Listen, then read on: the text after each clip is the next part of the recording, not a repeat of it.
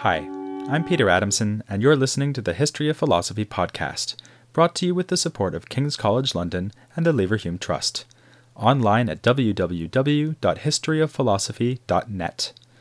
Today's episode We Don't Need No Education, Plato's Meno. Here on the History of Philosophy podcast, we're proud of our listening audience. You, the listeners, are obviously distinguished by your good taste in podcasts and your interest in the great ideas that animate the history of philosophy itself. An informal survey has shown that you are slightly above average height and good looking in a mysterious, thoughtful kind of way. You are kind to children and animals, and gladly give up your seat to pregnant ladies and the elderly on public transport. You are, in short, a wonderful specimen of humanity, and we can hardly say how glad we are to have you tuning in. But being philosophers, we have to wonder how did you get this way? How did you get so darn virtuous? Were you born like this? Did you inherit it from your parents, so that virtue comes to you naturally, the way it comes naturally to dogs to turn around in circles for no reason before they lie down?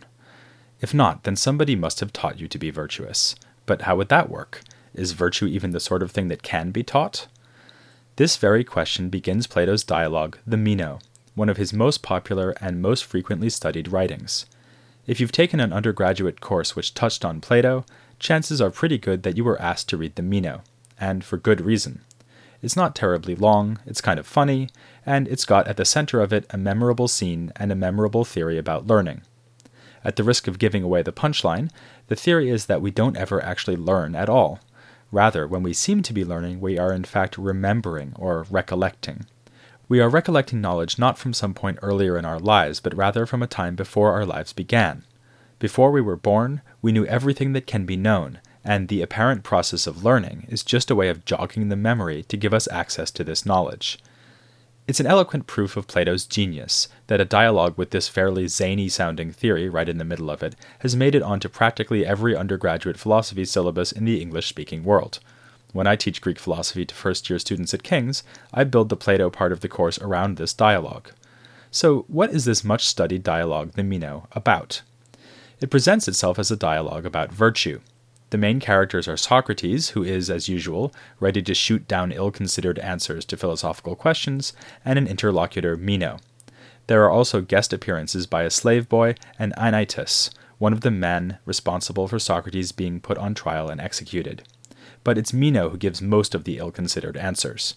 He also kicks off the dialogue by asking this question I've been talking about Can virtue be taught? Socrates responds, predictably, by protesting that he can't say whether virtue is teachable because he doesn't know what virtue is. Perhaps Meno can help him out by giving him a definition of virtue, and then they'll be able to figure out together whether it's teachable. You don't have to have read too many of Plato's Socratic dialogues to know what's coming. Meno will propose some definitions of virtue, Socrates will show that the definitions aren't good ones, and in the end they'll be stuck in puzzlement, what in Greek was called aporia, which means something like an impasse or unsolved problem. This, in fact, is exactly what happens in the first part of the dialogue. Meno is confident that he can say what virtue is because he is a student of the sophist Gorgias, whom we've seen in previous episodes. Meno recites a version of what he's heard from Gorgias, saying that each kind of person has their own kind of virtue. For instance, the virtue of a man is to be capable in politics, whereas the virtue of a woman is to look after the house. Women's liberation was still a few millennia in the future, although, as we'll see when we get to the Republic, Plato was ahead of the curve on this topic, as on so many others. Socrates objects to Meno's answer, complaining that this isn't a definition of virtue, but rather a list of the types of virtue, what we want to know is what do all the types have in common? This, along with several other exchanges between Socrates and Meno in this part of the dialogue, asks us to focus on the question of what would be a good definition. That's typical of the dialogue as a whole. We think we are going to get a discussion of virtue, and to some extent we do, but we get something perhaps more important, namely a reflection on what it would be to know about virtue. Would knowing what virtue is be the same thing as giving a good definition of virtue? If so, what are good definitions like? They aren't just lists, like the one Meno gave. They also aren't circular, like another definition Meno attempts when he says that virtue is getting good things in a just way. But justice is a virtue, so he's effectively saying that virtue is getting good things virtuously. Not very helpful. Notice that these points would apply not just to virtue, but to anything we might want to define. If I am asked to define podcast, it's not much use if I give you a list of podcasts you can download, or if I say that it's something you can download using podcast catching software. Neither answer would be a proper definition. So, what Socrates and Meno are discussing has implications well beyond just the question of what virtue might be. This is particularly clear when Socrates gives Meno a model of the kind of definition he wants by offering a definition of geometrical figure, which is not an ethical concept. Just as we've seen in previous episodes, Plato uses a discussion of ethics as an opportunity to get into a discussion of knowledge. After several failed attempts to define virtue, Meno admits that he's stumped. He offers an analogy for what Socrates is doing to him. He says that, whereas before talking to Socrates, he felt very confident in discussing virtue, he's now been paralyzed, like someone who's been stung by a stingray. This paralysis is the condition of aporia, or puzzlement, that I mentioned earlier. Socrates remarks that the analogy only applies to him if he's like a stingray who paralyzes himself, since he too is in puzzlement about what virtue might be.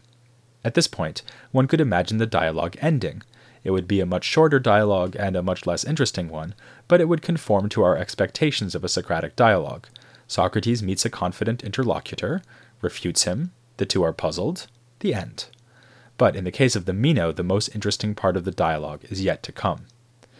It begins when Meno poses a challenge against the possibility of inquiring into what virtue is, indeed, against the possibility of inquiring into anything. The challenge is what we now call Meno's paradox. It goes like this Either you know something or you don't. If you know it, you don't need to inquire into it, since you already know it. If you don't know it, then you do need to inquire into it, but how can you? After all, you don't know what it is, so how will you go about searching for it, and how will you recognize it if you do come across it? Now, there seems to be an obvious way to steer between the two horns of this dilemma. The paradox assumes that you either know something so well that you don't need to learn any more about it, or you know absolutely nothing at all but in fact, neither of these is usually the case. After all, I know a fair amount about Buster Keaton. I know that he was a silent film actor, that he made several of the greatest films in cinematic history, like his masterpiece The General, that he is famous for not showing emotional reactions in his films, and was therefore nicknamed the Great Stone Face. So I'm not completely ignorant about Buster Keaton. But do I know everything about him, so that there's no need for further inquiry? I haven't even seen all his films, because I haven't bothered to sit through all the talkies he appeared in after his time as a silent film comedian, and I certainly don't know, for instance, what his shoe size was, though judging from the shoes he wears in his movies, it was well into the high figures. So, that might be a solution to the paradox. We can know something partially in addition to knowing it completely or not at all. But does that really help? After all, you might ask how we ever got to know anything partially in the first place. Surely we start out not knowing anything, and then we are impaled on the second horn of the dilemma, where we know nothing and have no basis for inquiry. So, there is still a problem here. How, in short, do we get started when we are trying to get knowledge? Perhaps for this reason, Socrates does not try to give the solution I just suggested. He does something more surprising. He tells a kind of religious myth, which he says he's heard from some priests and priestesses. According to this myth, our souls are immortal. They will always exist, and they always have existed. Before our current earthly lives, our souls have already existed for an endless time, and during this endless time, they have learned all there is to know. Thus, we are never in the position of knowing nothing. On the contrary, we always know everything. It's just that we've forgotten most, if not all, the things we knew in our previous existence. It follows that when we seem to be learning new knowledge, we are in fact only being reminded of things we already knew. Now, I know what you're thinking. As promised, that does sound pretty zany. Meno isn't immediately convinced either, so Socrates proceeds to demonstrate his theory. In one of the more famous scenes in the Platonic dialogues, he summons a slave boy whose only intellectual qualification is that he knows Greek. Socrates takes the slave boy through a discussion of a geometrical problem, namely finding the length of the side of a square whose area is 8. He gets the boy to guess, and then to see that his guesses are wrong. This induces puzzlement in the boy, the stingray effect. Then Socrates gets the boy to see the right answer, namely that the side of a square of area 8 is the same length as the diagonal of a square whose area is 4. The nifty part is that he does all this only by means of asking questions. It's the most famous example of the famous Socratic method, teaching by asking questions instead of directly imparting information. Though people often complain that Socrates is asking leading questions throughout the scene, it's true enough that he never asserts anything The slave boy has to figure it out for himself, albeit with the help of Socrates prompting him. Since the boy is able to get to the right answer in this way, without being given the answer from the outside, Socrates concludes that he must have had the knowledge in him all along, just waiting to be brought out by expert questioning. This slave boy sequence ends the presentation of the so called theory of recollection, probably Plato's most famous doctrine apart from the theory of forms. It's not clear how strongly Plato is committed to the doctrine, though. For one thing, he doesn't exactly work it into every dialogue he writes. It turns up here in the Meno, and occasionally elsewhere, especially in his dialogue, the Phaedo, as we'll see in a later episode. Some people, maybe slightly embarrassed by the religious trappings of the doctrine, don't want to take the mythic story about the soul very seriously. They think that Plato is just trying to set out what we would now call a theory of innate knowledge. In other words, he's saying that humans are born with a great deal of knowledge already built in, so to speak. Theories of innateness are still current in contemporary philosophy, for instance, in Noam Chomsky's theories about how babies learn language. A lot of linguistic structure, according to him, is already hardwired into our brains from birth. So, this way of understanding Plato could help to show that he is relevant to our philosophical concerns today. Now, I'm the last to deny that Plato is relevant. For example, in a minute we'll see that this very dialogue, the Meno, introduces a distinction that is still fundamental in philosophy today the distinction between knowledge and true belief. But I don't really think it's right to take the theory of recollection as metaphorically expressing a theory of innateness. For one thing, in the Phaedo, the recollection theory is introduced specifically to argue for the immortality of the soul. So, at least in that dialogue, the whole point would be ruined unless the theory really does require the soul's existing before we were born. If the theory really asks us to buy into an immortal soul which knows everything and pre existed our birth, we might wonder whether there is some other, less extravagant way of solving Meno's paradox. Let's go back to a suggestion I made earlier when I was talking about Buster Keaton that it's possible to have partial knowledge instead of complete knowledge. We saw that that doesn't really help because you need to explain where the partial knowledge comes from. But let's try another solution of the same kind could there be some other state which falls between ignorance and knowledge? So, for example, could I fall short of knowing what virtue is, while still doing better than total ignorance of virtue? Plato sees that the answer is yes, I could have mere beliefs about virtue. And if those beliefs were true, then that would be better than ignorance, but not as good as certain knowledge. We might even think that Meno himself fits the bill here. He has true beliefs about virtue, for instance, that justice is a virtue, but he doesn't know what virtue is. Socrates introduces this idea at the end of the slave boy scene when he says that his questioning has brought out only true beliefs from the boy, but not yet knowledge. To have knowledge, the boy would have to be questioned many times and in different ways. Now it might be our turn to be a bit puzzled. What exactly is the difference between true belief and knowledge? Actually, if I've got true belief, why do I need knowledge? Suppose I have a true belief about who will win tomorrow's horse race. That is just as good a way to win my bet as if I knew the winner for sure. But you might disagree. You might say that if I knew for sure, I'd put down more money on my horse than if I only had a true belief. That seems wrong, though. After all, people can be incredibly confident in their beliefs without having knowledge.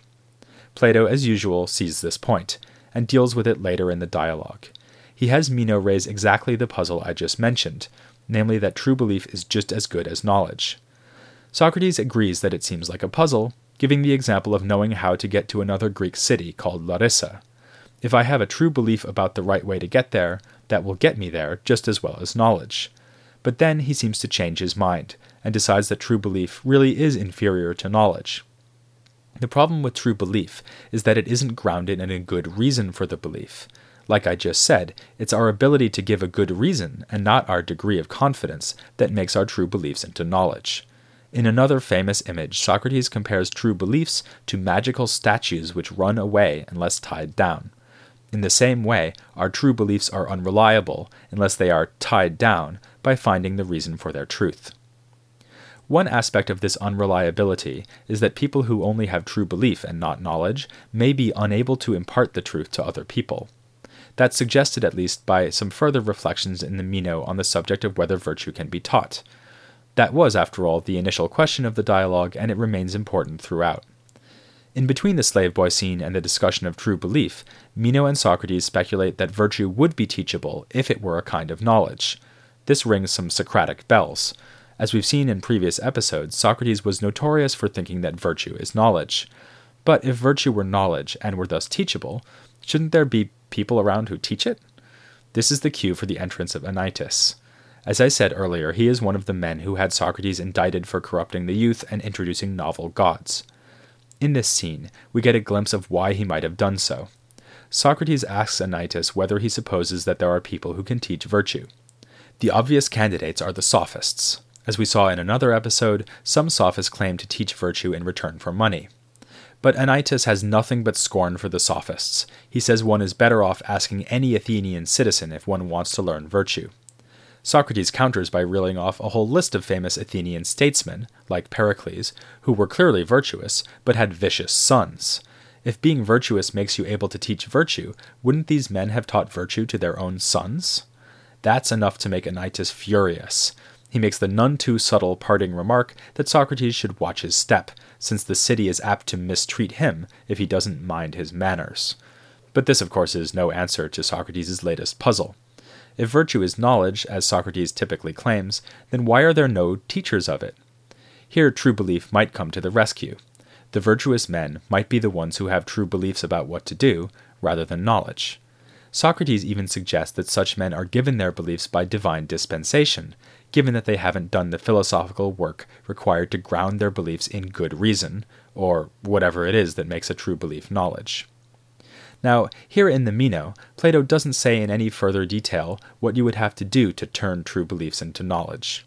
But we should give him credit for discovering a problem that still obsesses philosophers today. He's right that true belief is not the same thing as knowledge.